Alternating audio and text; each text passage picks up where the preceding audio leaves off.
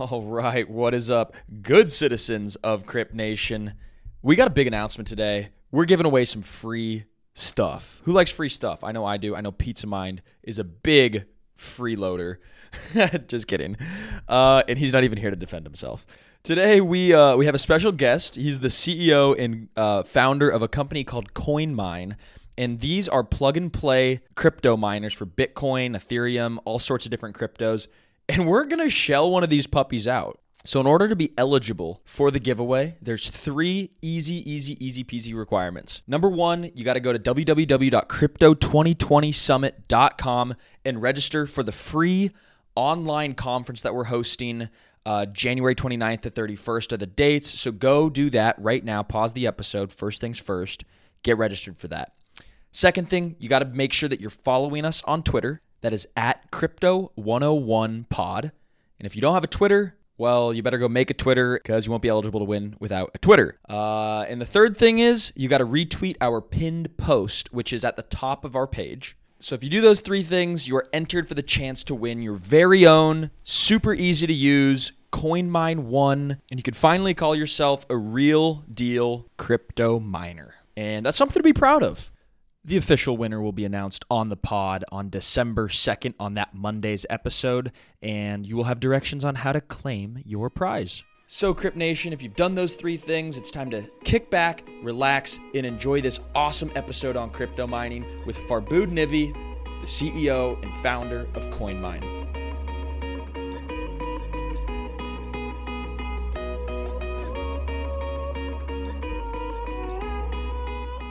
Farbood, thank you for joining us today, my man. Thanks for having me.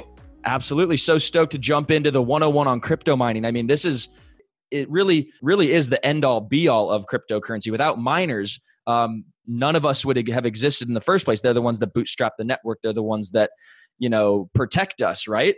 So what is a crypto miner? What is cryptocurrency mining? Give us the one oh one. Uh, sure. So, you know, at CoinMine, we try to keep things super simple. Uh, mining is a is a type of computation. Uh, you know, there's l- lots of types of computation that that a processor could do, uh, and in crypto, there's multiple types of computation that actually go on. Uh, mining is one of them, and, and and it's you know sort of the one of the one of the first types of computation that was involved in crypto. Uh, so crypto mining is you know the process of you know. Uh, generating new blocks on the blockchain of some crypto protocol.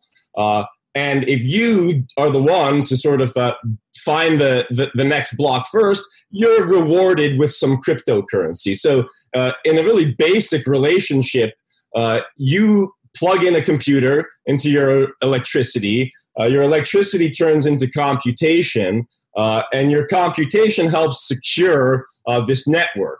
Uh, and in exchange for helping to secure the network, you're rewarded with that network's cryptocurrency. Uh, so today, most people who are, you know, participating in mining are doing it in, in a pool, for example, uh, running just like one single G- Bitcoin A S I C miner at home. You'll probably never find a block, and you'll, you know, it, it might take ten million years for you to find a block. So what you do instead is you'll join a pool. Uh, and when you get a bunch of these little things pooled together and you put their computation together, uh, the pool can actually win blocks. And then what it does is sort of split up that Bitcoin or different, you know, crypto that it earns with the different people who shared their computation. So even if you're not, you know, winning the block yourself, you can still contribute to securing a network and receive that network's crypto for your computation. I don't know if that's what you were asking. No, but that's that's perfect. So you would say probably the average way that a consumer like me and Pizza Mind or any anybody part of Crypt Nation here, uh, they would get involved by being part of a pool.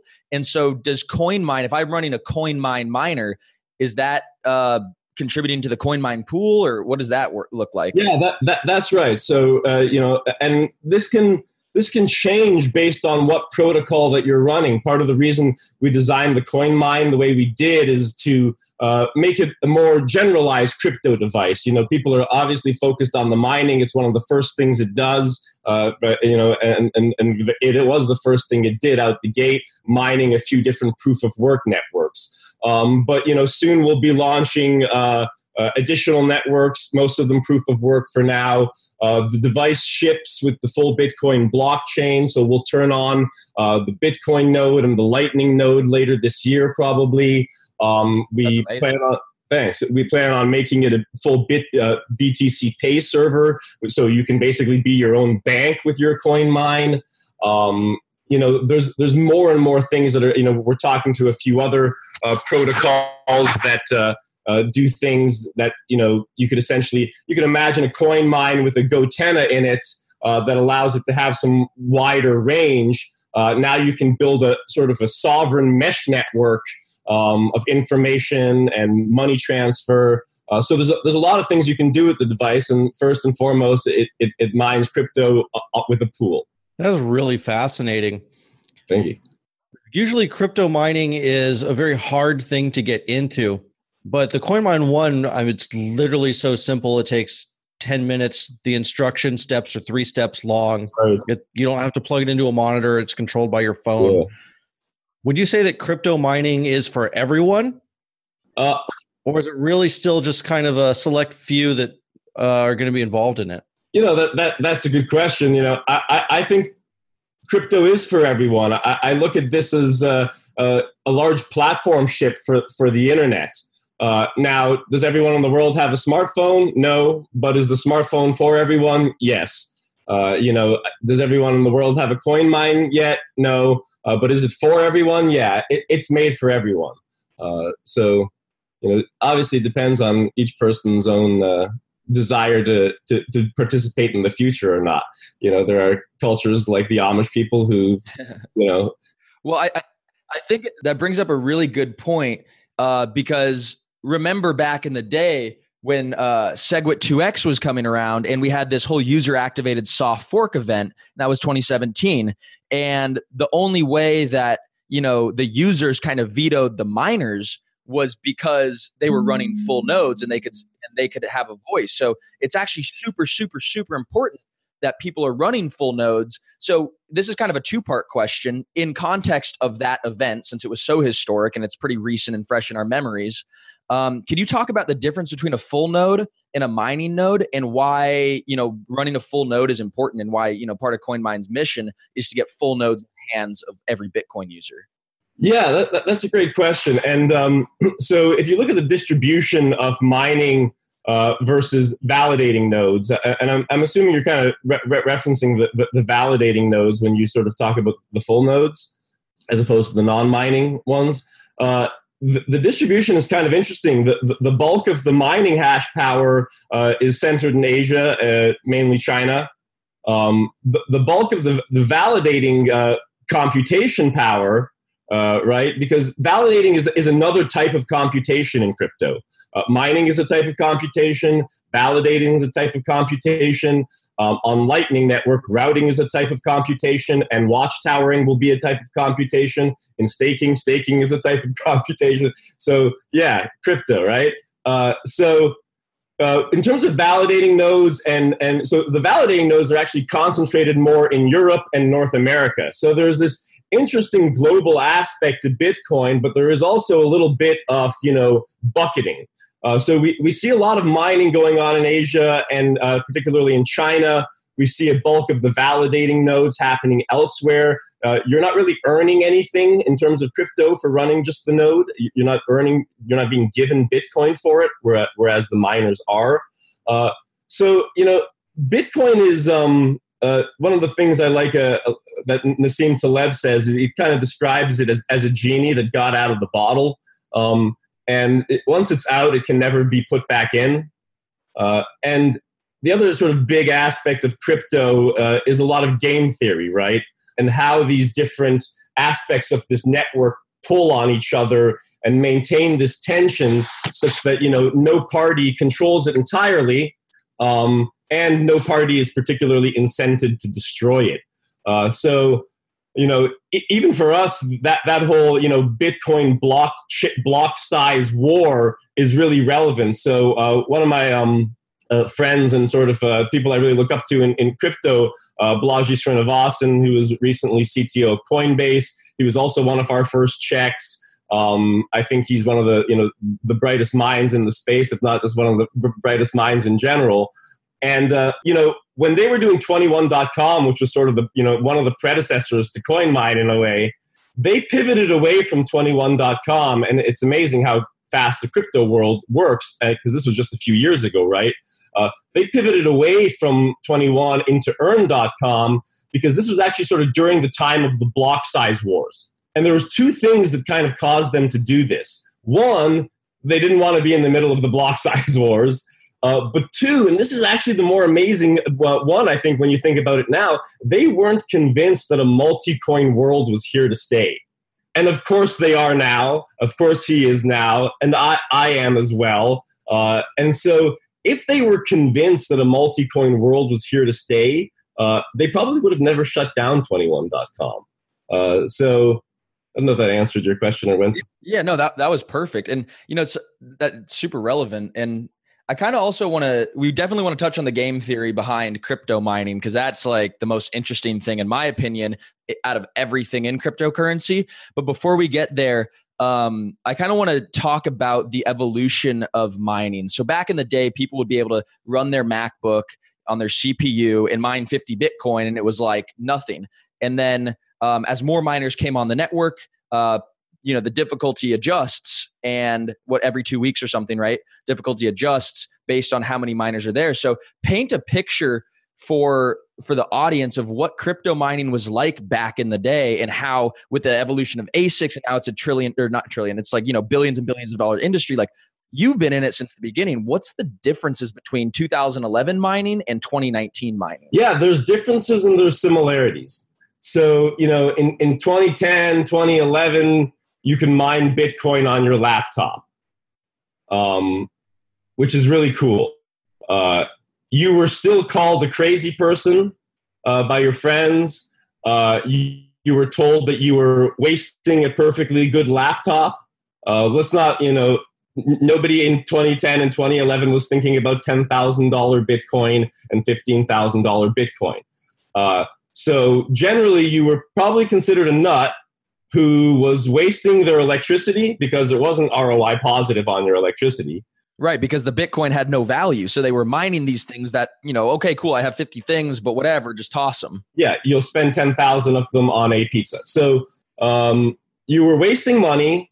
Uh, you were basically, you know, running a computer into the ground that was a perfectly useful computer. So I don't know why you're wasting this and destroying this computer by just running it at its full speed constantly. Um, but it turns out you, uh, if you held on to that Bitcoin for a few more years, uh, and in fact, if you've held on to Bitcoin for any three-year period in its entire history, you always made money on the Bitcoin. So take any three-year That's a period. Great statistic. Yeah, it's really interesting, right? Uh, and, and that's why I think it's important to think about, you know, uh, and a lot of people talk about this, you know, having a low time preference when it comes to Bitcoin or when it comes to crypto in general. Um, but if you held your Bitcoin for any three-year period, you always made money.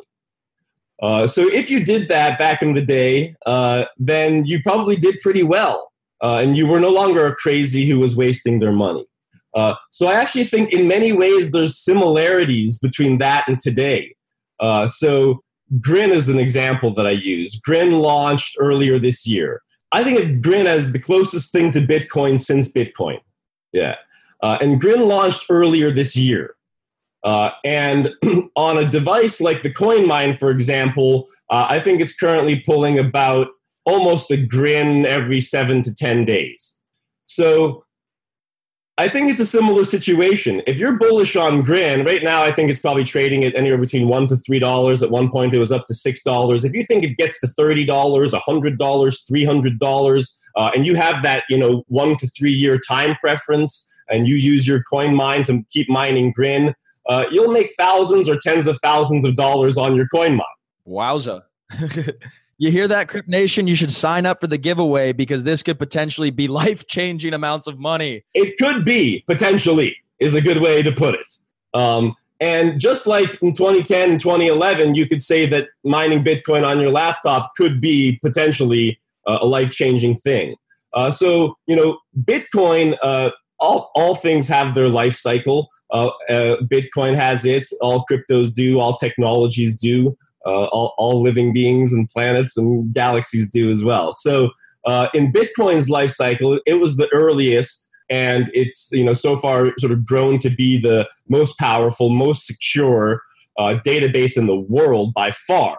Uh, and part of how that happened was that people figured out how to make chips that were just sort of specific to that calculation that Bitcoin is doing. So on a, you know, there's a lot of, uh, you know, people speak mostly colloquially around these terms like A SICs and F P G As and C P Us and G P Us. Uh, there's a lot more sort of overlap uh, when you talk about it from an industry perspective uh, than when we talk about it um, from, you know, just the crypto world. So you can look at it this way, sort of in, in a general case. If you have C P Us over here, uh, they're sort of like the most generalized compute. Um, then you have uh, G P Us that are a little bit more specific in the type of compute they do. So they do that type of computing, specifically graphics processing, better in terms of how much electricity has to be spent to accomplish the computation than a C P U does. Uh, then you move over to F P G A, which stands for Field Programmable Gate Array. Now, an F P G A is something that was developed by the U S military. It's essentially a blank slate processor.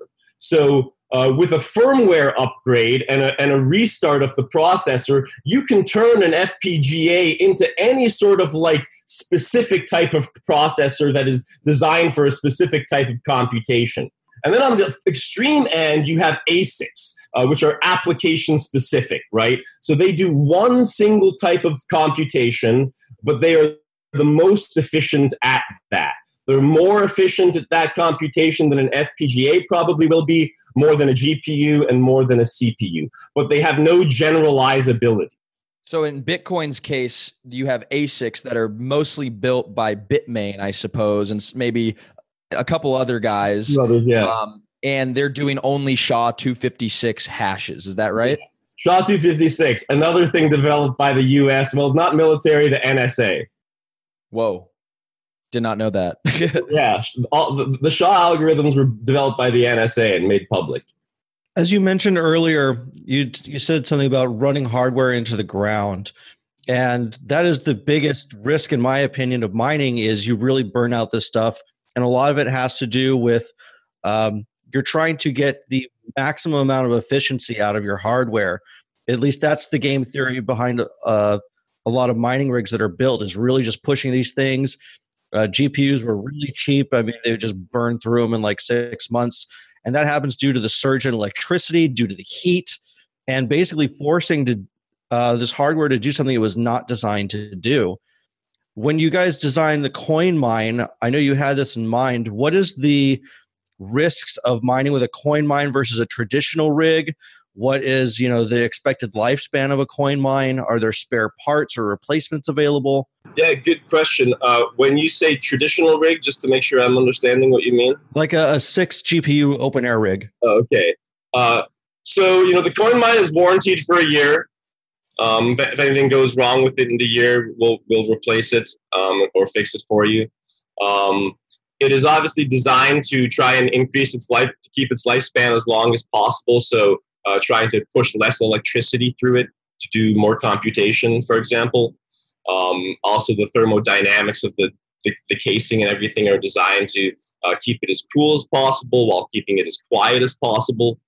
I guess, what are the risks that people need to be aware of before they get involved in crypto mining? I mean, there, there's a lot of risks. I, I think the simplest way to put it is, you know, uh, I think we're still in a world where you should not invest money in buying crypto or, you know, crypto mining or running a Lightning node or anything really in crypto. Uh, I don't personally recommend, uh, you know, this is not financial advice, but I don't think you should spend money you can't afford to lose. Yeah, that's that's a great word. That's what we uh we definitely tell all of uh, our Crusaders of Crypt Nation here to not uh, not go overboard. You know what I'm saying? Yourself into financial risk. Um, it's it's still very early, um, and that's the safest way to participate in the most parts of things possible, uh, and and sort of learn and grow as crypto grows to become the, you know, the next platform for the world. So, you know, if you, you know, you shouldn't spend your last dollars on anything in crypto, in my humble opinion. Uh, you- or, or anything outside of crypto for that matter. I know the iPhone eleven is just coming out and people are taking pre-orders, but do you really need a new iPhone? Yeah. Or would you rather secure a Bitcoin network, which is changing the world, yeah, and make some potentially life change? Hey guys, TiVo here to tell you about the Eufy Video Lock, a smart lock, a two K camera, and a doorbell all in one. That's right, three in one for triple the security. It's easy to install. All you need is a Phillips screwdriver, no drilling required. It gives you keyless entry, so no more fumbling your keys when you have your hands full coming back from the grocery store. No more worry about the kids losing a house key. No more worry about a guest losing the house key or forgetting the passcode on your door. And for Airbnbers, it's a no-brainer as you can change the passcode at will between renters. It has available fingerprint recognition, and it has A I self-learning chips, so the more you use it, the more accurate it's going to be. You will have no anxiety with the battery charging. It is a rechargeable battery, and it lasts around four months, but don't worry, when it's low, it'll give you plenty of weeks' notice, and also it always comes with a physical key as a backup. There's no monthly fee, unlike other brands that charge you a monthly fee to get your backup recorded. Recordings, they're always recorded locally and you will always have access. Customer support for the Eufy Video Lock is twenty-four seven, so you don't have to worry about any issues you have, and it comes with an eighteen month warranty. What I love about this product is it's truly all-in-one. With the three in one, you don't have to go out and buy multiple parts. It's all in this package with the Eufy Video Lock. So if you're interested in learning more, go on Amazon and search Eufy Video Lock. That's E U F Y Video Lock, or visit eufyofficial.com slash Video Lock. Again, that's E U F Y Video Lock. Eufy Video Lock. Get complete control over your front door. That's not just the sound of that first sip of Morning Joe. It's the sound of someone shopping for a car on Carvana from the comfort of home. That's a good blend. It's time to take it easy, like answering some easy questions to get pre-qualified for a car in minutes. Talk about starting the morning right. Just like customizing your terms so your car fits your budget. Mm-mm-mm. Visit Carvana dot com or download the app to experience car shopping the way it should be. Convenient, comfortable. Ah. When you need mealtime inspiration, it's worth shopping Kroger, where you'll find over thirty thousand mouthwatering choices that excite your inner foodie. And no matter what tasty choice you make, you'll enjoy our everyday low prices, plus extra ways to save, like digital coupons worth over six hundred dollars each week. You can also save up to one dollar off per gallon at the pump with fuel points. More savings and more inspiring flavors make shopping Kroger worth it every time. Kroger, fresh for everyone. Fuel restrictions apply. Money over time. Yeah, I think the um, I, I think you know it's interesting. People are always talk about you know invest in this or invest in that. You know, it's it's obviously tough to make investment decisions. You can't actually uh, and literally uh, compare uh, pairwise every opportunity cost in the known universe of what to do with your your money, right? Uh, start a business, invest in Bitcoin, uh, mine Bitcoin, just uh, obviously there's anything, and everybody has their own uh, personal risk profile.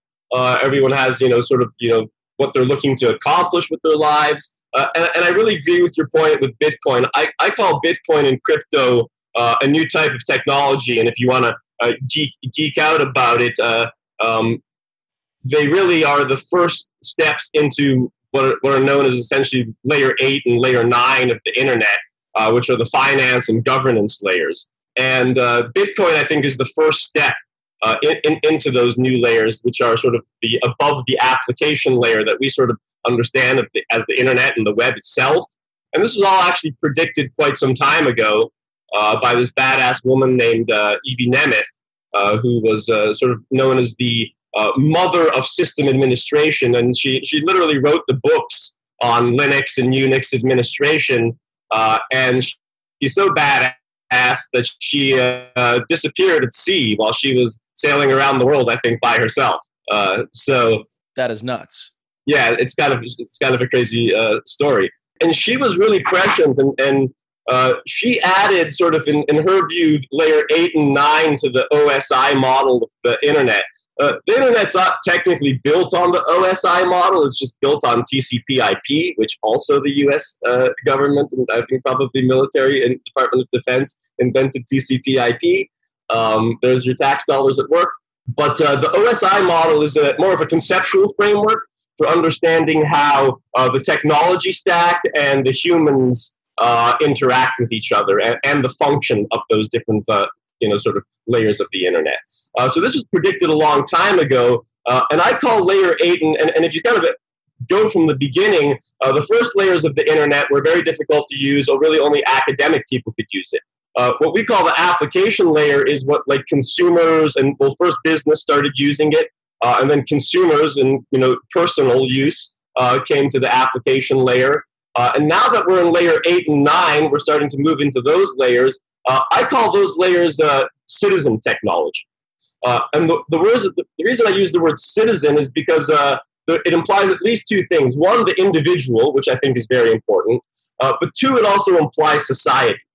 Um, so when you're running Bitcoin node or you're mining Bitcoin or another sort of decentralized protocol like Bitcoin, you're actually doing it. You could do it for personal reasons. Like a personal reason for, to participate in Bitcoin is to send and receive Bitcoin between you and other people that you know. Uh, a business reason to participate in Bitcoin is because the asset could accumulate in value uh, and you, you, it would be worth more to you. Uh, and then the citizen purpose of participating in Bitcoin is that you're literally building a part of the infrastructure of society that it needs to run. Uh, and instead of sort of offloading that to a third party, like the government, for example, uh, where you are indirectly uh, participating, uh, you are directly creating the infrastructure for society to run when you're participating in Bitcoin. And that, to me, is what I call citizen tech. That's an incredible Um, explanation of just how important it is to participate in the Bitcoin network. It's really the first time in human history that the people of the world have a chance to be in control of the money instead of kings and tyrants and dictatorships. And I say that over and over again, but I can't stress it enough what an enormous opportunity this is. And the rest of the world outside the U S has already greatly embraced it because they don't have systems that work. They need Bitcoin in order for their society to function the way America's does for the first time. So while we kind of listen to things here and go, yeah, it sounds kind of cool, but do I really need it? Well, guess what? If we don't get on board soon, there's a tsunami coming of the rest of the world, and we're going to be left behind if we don't. Yeah, that that could very much be the case. It's um in the in the in the West, in the United States in particular, we, we have the, the sort of uh, rails already for the finance uh, stuff. Um, but this is all, I think, somewhat inevitable. Uh, you know, big fan of um, uh, a- a- Anton. I can never pronounce his name but correctly. A- a- Anna- Andreas Antonopoulos. Yeah, uh, and uh, you know, one of the things that one of my favorite essays of his is essentially uh, talking about how the old rails Um, always participate in the new rails. So, uh, you know, he, he said, for example, um, when cars came along, people laughed at them and it was silly uh, because roads weren't paved and there were no gas stations. So, you know, you you drive your car along and the all the roads were made for horses. So they were bumpy and your car goes flat and you're stuck in the mud and there's no gas station. So you're just an idiot for, you know, you're a rich idiot for buying this thing. Uh, but later, uh, as the infrastructure caught up, and you had you got paved or cobbled roads that cars could drive on, and you got gas stations. Interestingly enough, horses could still use these new rails, right? Horses can walk on paved roads, no problem. They probably prefer it. Maybe not. I don't know. Maybe they're into the natural movement movement.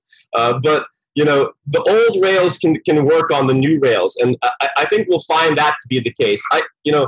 Um, There's a great open source lawyer. I can't remember his name. And, you know, Bitcoin, obviously, and a lot of these protocols are, are part of the his, uh, arc of the history of open source. Um, uh, and uh, he, he called uh, open source a practical revolution because in, in the seventies and stuff, and particularly in eighties, where open source uh, really began to flourish, uh, you know, every Fortune five hundred company laughed at the idea that they would ever use open source technology. Uh, you know, literally, they laughed at it. Uh, and literally, one, you know, one hundred percent of the Fortune five hundred is running on open source technologies now, uh, including Apple, including Microsoft. Some of their base kernels uh, were built from, you know, o- o- open source um, tech. So the reason open source is winning and has won in many ways is because it is a practical revolution. It is just practically better. It's not a violent revolution. It's not a populist revolution. It is a practical revolution. And so I actually think Bitcoin uh, is a similar example. Uh, and when people sort of talk about, like, you know, is this going to get nasty? Uh, possibly. Uh, but I tend to think not. I, I, I tend to think crypto and Bitcoin uh, are a practical revolution and, and don't require violence or uh, populism uh, to gain an increase in adoption. And, and so far, that's been true. eToro is one of the largest trading platforms in the world, with over one trillion dollars in trading volume on the platform every year. And they're some of our good friends, and they're a great sponsor. U S customers can trade the most popular crypto assets, and your fees are extremely transparent. So if you're not ready to trade yet, uh, you could also practice building your portfolio with the eToro virtual trading feature. They give you one hundred thousand dollars of virtual money, and you could start playing around with it and not have to risk any of your real money before you get comfortable with the markets. And best of all, you can connect with twelve million other eToro traders around the world, kind of like a social network for trading, to discuss charts and all things crypto. So go ahead, create an account today at etoro dot com slash crypto one oh one. That helps us, that helps you, that helps them, and makes everything possible here if you guys use that link. So guys, start building your portfolio the smart way. eToro is crypto trading made easy. All right, back to the show. So, so you know, with, with the last ten or so minutes that we have, I want to do a, a deep dive on minor game theory, because while we have you, who better to talk about minor game theory than yourself? Probably. So the kind of the first question is the age-old adage, does hash rate precede price? So that's number question one, number one. And then number two is, what causes a miner to leave the network and join the network? Yeah, I may have to ask you to repeat the second one. But on the first one, um, I mean, I think if you look at data, uh, it does not, I think, uh, I, I don't think there is a very strong correlation between the idea that, that hash rate precedes price. Um, I think they, they have relation, and to some extent, uh, there's just, you know, physical requirements that that um, have to be met for hash rate versus uh, price is uh, far more liquid. So uh, let me try and maybe explain through some examples. Um, let's go back to a bad example. Bitcoin price uh, crashed, what, like eighty percent or whatever crazy amount last uh, November, along with every other crypto. Uh, but what we, we what we didn't see was an eighty percent drop in the hash rate. Uh, I think we saw something in the order of a twenty to thirty percent drop in the hash rate. Uh, now, that said, uh, the current hash rate of Bitcoin, I think it's higher than it's ever been. Uh, and yet the price, which has, you know, returned quite quite an amount from its bottom, um, is still not up to where it was before. So the hash rate is highest than it's ever been before, but the price is not. Now, that's one thing that's sort of happened. Um, another way to sort of think about it is, Um, price could, you know, go to a million overnight, and it could go to zero overnight. Uh, it has the sort of, you know, the, the speed and the liquidity of that is, you know, o- almost infinite, right? Um, hash power can come down very quickly, but it can't come up very quickly, or at least it cannot come up as fast as it can go down. Because for it to go down, everyone just has to turn off their machines. So, like, you know, theoretically speaking, in twenty-four hours, everybody that's powering Bitcoin could turn off their machine. That's theoretically possible. Uh, but you could not bring ten times more hash power onto the Bitcoin network overnight. Um, there may not be enough A SICs. You have to get computers onto the system. So uh, there are some, uh, you know, this is not like a, there's some directions that things move quickly. There's some directions that things can move more slowly. Uh, all these things have relationships with each other, uh, but I don't think they're super simple. No, that that's a really great explanation. Um, love it. Yeah, the, the last thing that miners are going to be selling off is their hardware, because it's the least liquid and it's the most difficult thing to sell off, right? Um, but they're going to sell off their price. So it would make sense that hash rate Um, drops off the network following the drop in Bitcoin price. As they sell all their Bitcoin, they're like, okay, well, now we sold all our Bitcoin, our liquid assets. Now we got to start diving into our illiquid assets to start selling. And then you see the price fall. And that minor capitulation, there's a guy, Plan B, one hundred trillion U S D, whatever his name is, on Twitter, who has this great chart of, um, you know, uh, price and hash rate. I'll, I'll share it with uh, with everybody here on Crypt Nation. But so the last question was, um, or the last question that I had mentioned was like, what what generally uh, causes? Actually, no, we kind of already covered that. Co- yeah, that we covered that one. So let's do this. Do you believe that there's a future for proof of stake, and will CoinMine be supporting staking in the future? Uh, I think there's a future for proof of stake. There's people running proof of stake networks successfully now. Uh, have they taken over the world? Not yet. Uh, are they up and running? Yes. Um, I think it's a uh, you know different computation model, a different sort of incentive structure for proof of work. Uh, I, I think in some ways uh, it's not as strong as proof of work, um, and potentially in some ways it may have some some advantages. You know, I, I think to some extent there's a lot of uh, uh, misnomers of, of what these different protocols are. You know, uh, some protocols are trying to become a currency. Bitcoin is, is one of the best examples. Uh, is the best example. I think Grin is a great example. Um, you know, Monero and Zcash, I think, you know, uh, are types of currencies are trying to become types of currencies. Filecoin is not trying to become a type of currency. Dfinity is not trying to become a type of currency. Tezos is not trying to become a type of currency. Uh, those are token-operated networks. Uh, they have a sort of uh, currency layer in their protocol, which is kind of cool, um, and they are cryptographically protected, which you know is, is also cool. Uh, but they're not trying. You know, you're never going to really be buying coffee with your Filecoin. Um, so, just because. I do think uh, for a currency, proof of work is probably what you really want backing it. Uh, I love that you name drop Dfinity in here. That just warms my soul. Oh yeah, okay, I love those guys. Uh, the um, uh, and so I think if you're going to try and be a currency, proof of work is the way to go. Uh, if you're trying to do other types of uh, token-operated networks, decentralized networks, uh, proof of stake may be fine. Can I? Can I? Uh... I'm going to push back a little bit on that real quick is because um, I think proof of work is great for new currencies that you're trying to issue, but you want to make sure that you're not using an algorithm like S H A two fifty-six that it could very easily, your new currency could get fifty-one percent attacked with one big mining pool that comes over. Like I know it happened with Ethereum Classic and a bunch of these currencies, I think Bitcoin or whatever, a bunch of these things where they have a algorithm that they're using to secure their network that already that is like a very saturated market. So somebody could come in, switch over their power to this thing, attack it, and then it's fucked. So in that, in that regard, maybe you, you'd have to admonish a, a new currency to have something like a, like a new, I mean, you never want to really roll your own crypto is something they also say. So it's kind of a, it's kind of a, a, a quandary. It's a little, it's very much a catch twenty-two, and there's new algorithms coming out all the time that try and prevent uh, different things from gaining control. I know, like for example, Komodo has their own proof of work, and then it does a, another verification on the Bitcoin network. Oh yeah, merge mining. It takes that result, and then it comes right back to Komodo, and it has to do it again. So it has this three-layer protection, and then Eternity has cuckoo cycles, and that um, basically does hashing with uh, computer memory instead of C P Us or G P Us. So that's really interesting. Uh, there's all these different ways that people are coming out with to try and make mining fair and protect themselves against being fifty-one percent attacked. And it's really neat to see the different ideas people come up with.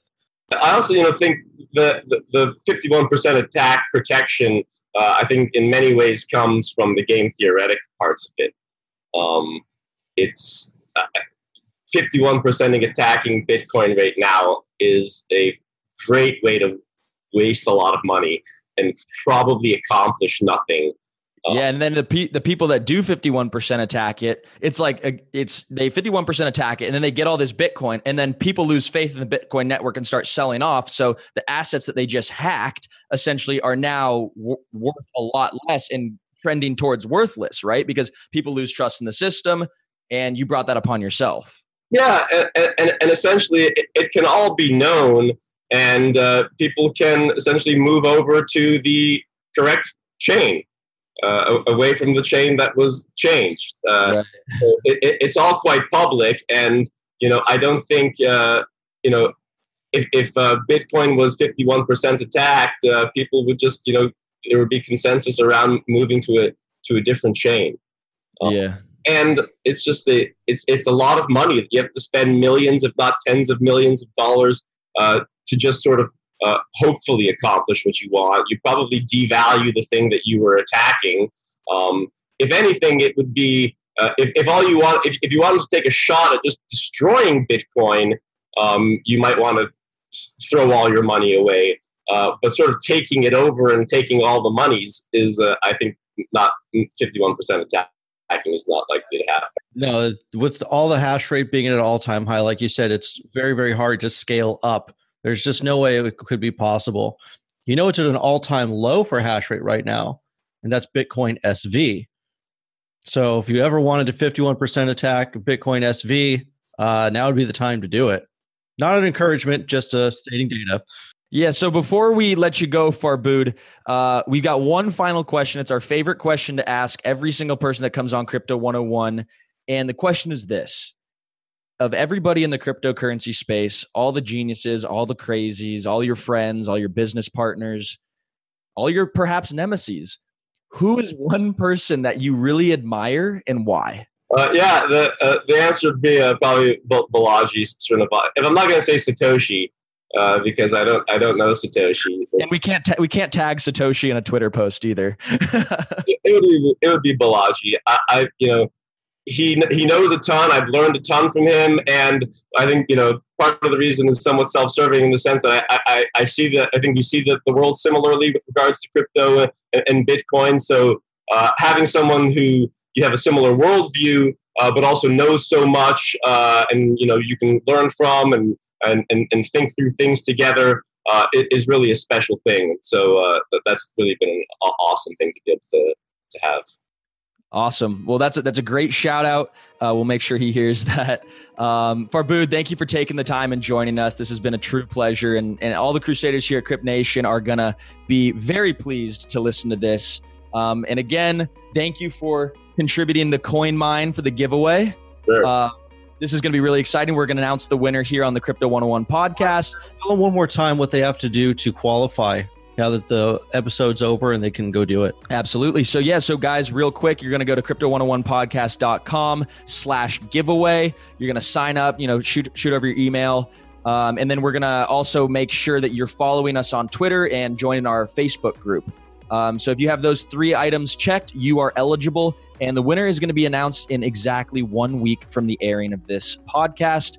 Farbood, thank you so much. You've been amazing, and hopefully we see you around soon. Awesome. Thanks a lot for having me. I love that. Take it easy. Crypt Nation, before you guys get out of here, don't forget to go to w w w dot crypto twenty twenty summit dot com and claim your free ticket to the biggest conference in crypto and blockchain history. It's going to be insane. Uh, you guys could watch it from the comfort of your own home in your little P Js, drinking your coffee. As you probably already know, the dates are January twenty-ninth to thirty-first, and we hope to see y'all there. That's not just the sound of that first sip of Morning Joe. It's the sound of someone shopping for a car on Carvana from the comfort of home. That's a good blend. It's time to take it easy, like answering some easy questions to get pre-qualified for a car in minutes. Talk about starting the morning right. Just like customizing your terms so your car fits your budget. Mm, mm, mm. Visit Carvana dot com or download the app to experience car shopping the way it should be. Convenient, comfortable. Ah. When you need mealtime inspiration, it's worth shopping Kroger, where you'll find over thirty thousand mouthwatering choices that excite your inner foodie. And no matter what tasty choice you make, you'll enjoy our everyday low prices, plus extra ways to save, like digital coupons worth over six hundred dollars each week. You can also save up to one dollar off per gallon at the pump with fuel points. More savings and more inspiring flavors make shopping Kroger worth it every time. Kroger, fresh for everyone. Fuel restrictions apply.